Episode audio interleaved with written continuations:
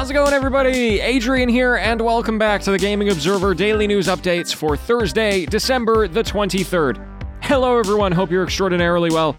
And uh, hey, it looks like the lack of news has kicked off in full uh, as we get to the Christmas season here. And this is probably going to continue for the next few weeks. And so today we're going to go to the listener Q&A. I'm going to bring some of your voices onto the show and, you know, do something a little fun. All right, so let's get our first listener call in here from Jonathan. Hi, my name is Jonathan. I'm from Bristol in the UK, and I've been listening pretty regularly to your show for about two years now. So, first of all, thank you for all the great content that you make. Uh, my question is what is your all time favorite video game mechanic? Like the mechanic which, when you learn it's in the game, makes you instantly want to play it? And which game do you think shows it off the best? I think for me, it would be time manipulation, uh, and that comes from playing a lot of Zelda. Uh, so I did take up your recommendation to play The Forgotten City, and I had a lot of fun with that, so thank you. Anyway, thanks for listening. Okay, thank you, Jonathan, for calling in and for the kind words. And I think you definitely hit on something there with the time manipulation. It's something that we don't see a lot in video games, probably because it's pretty hard to implement, both technically from a programmatic perspective, but also from a creative perspective. There's so many interesting design challenges that come up when you're like, hey, we're going to do a time loop or we're going to go back in time. There's a lot to account for, right? But when a game does it and they do it well, it becomes a very, very interesting game. The Forgotten City was mentioned, Outer Wilds, Zelda, etc.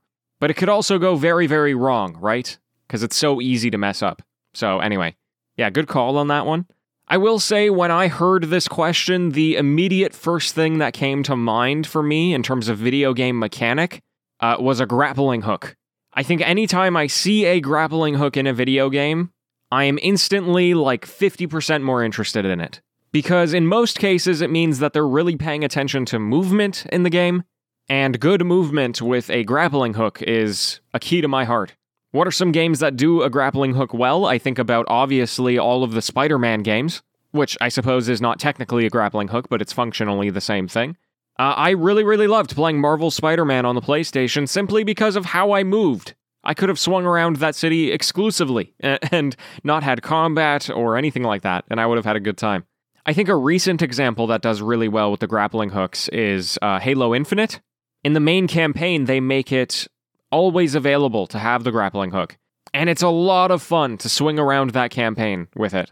Of course, it's available in the multiplayer as well for limited uses, and there's a lot of great gifs and videos that come out of people using the, the grappling hook in interesting ways.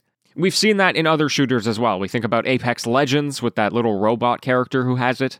Uh, he was always my main character when I played Apex, just because even if I was no good with it, it was just so fun to navigate the map with it. Now, that being said, similar to time manipulation, I think if that the movement in your game is not free flowing, then a grappling hook becomes less interesting. For example, the franchise Just Cause specifically Just Cause 2. This is a game that used a grappling hook extensively, but you didn't really use it to swing, you just used it to navigate. It was fun, it was good, but it wasn't like prime grappling hook, in my opinion. Besides a grappling hook, I don't know what else is really attractive to me when I look at it in a video game.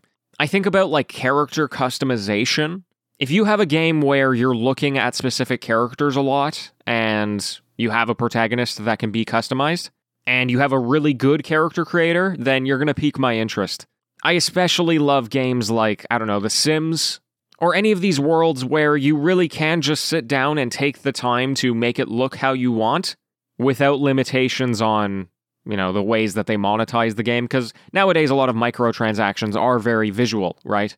And that's fine. Most of the time, that's because they're actually making the game for free, and I think that's a fair trade off.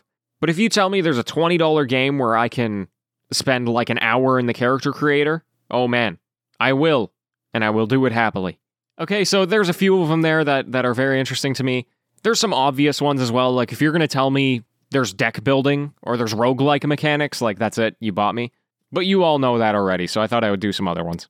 Once again, Jonathan, thank you so much for calling in. And folks, if you would like to do the same as Jonathan and get your voice here on the show uh, sometime in the next few weeks, please head on over to thegamingobserver.com slash feedback.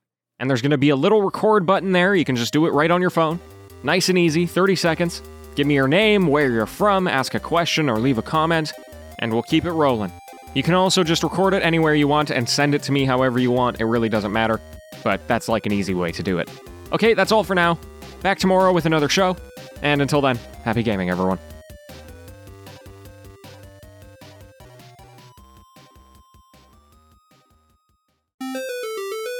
The TGO After Show. Hello and welcome. Hello, everyone. And welcome to the era of TGO where I have no news to talk about, and so we just kind of do stuff until the news comes back. But hey, that's okay. You know, it's kind of in the in the spirit of people having the holidays off of work for the most part and the the general holiday spirit. It's a different time of year, you know? And it's especially it's a it's a, a notable end of year for Shelby and I especially because you know, this is our last Christmas in Canada for the for, you know, as as far as we know, as far as we're planning uh, for a while. Maybe it'll probably just be a one year break of Christmas. We want to do it somewhere else in the world and bring a family member there instead. Uh, and then pr- what's most likely is that when we visit home in Canada while traveling the world, it will be at the Christmas time. But you know, we're we're going to be leaving early next year. We're you know probably March is going to be our our kickoff, and so really the the new year is really a new year for us. January is the month of getting rid of all our stuff. February is the month of like living living as if we're gone without actually being gone because we want to make sure that we're fully prepared and then we leave. So, yeah, sorry in advance if there's any issues with this show in that time, like it's going to get pretty hectic and you know, that's nothing new for for a daily news update that I do uh, not as my full-time gig. I've had interruptions over the full 3 to 4 year existence of this show, right? especially when I was in school. I mean, I, I think I've been a lot more consistent since I've left school because there's so much less I need to do now. Oh my God. Let me tell you, I've been relishing in my free time over the last six months of not having any homework at all. It is a blessing. And it means I can do the show more reliably, obviously. Uh, but still, you know, the nature of it being a daily show is, is really what gets in the way of things, right? If this was a weekly show, if this is something I did every week, there would never have been a problem. It's just this idea that I need to be available every evening for an hour or two, you know? Like that's really where the annoying stuff happens. Which again would be fine if it was my job and then I could be like, "Oh, I work evenings," you know, like like plenty of people do in the world. But when I also work during the day, just makes it harder. Anyway, how did I get down this path? Yeah, life is changing soon. I, I guess that's where it started. I'm excited to do the call ins again. I think last year we had actually quite a few because I was in Toronto at the time and I was like, hey, we're going to go home for two weeks and I need to pre record a bunch of stuff because I'm not bringing my recording equipment. So, you know, send in your questions. And you did. I think we had like two weeks of content of people calling in. So, you know, I figured we could do it again. I'm assuming it's going to work. I haven't got a lot of submissions so far. So if you have not recorded anything, pl- like, please feel free to, especially if you've never interacted with me before. Like, I would love to get the chance to like hear your voice and interact with you at least in some capacity And uh, because there's a good shot that if you submit something it's going to be here. So you know my audience is not yet big enough that i need to ignore people. Maybe i'll be proven wrong this year i don't know but i don't think so. My audience size has not changed that much in the last year. Also shout out to video game grappling hooks am i right? I hope i had like at least a few people being like yeah i agree because i feel like every game that has good movement should implement a grappling hook at some point okay anyway i'm off to uh I'm actually off to a date night. We're going to be doing a a restaurant visit. Haven't had one of those in a very long time.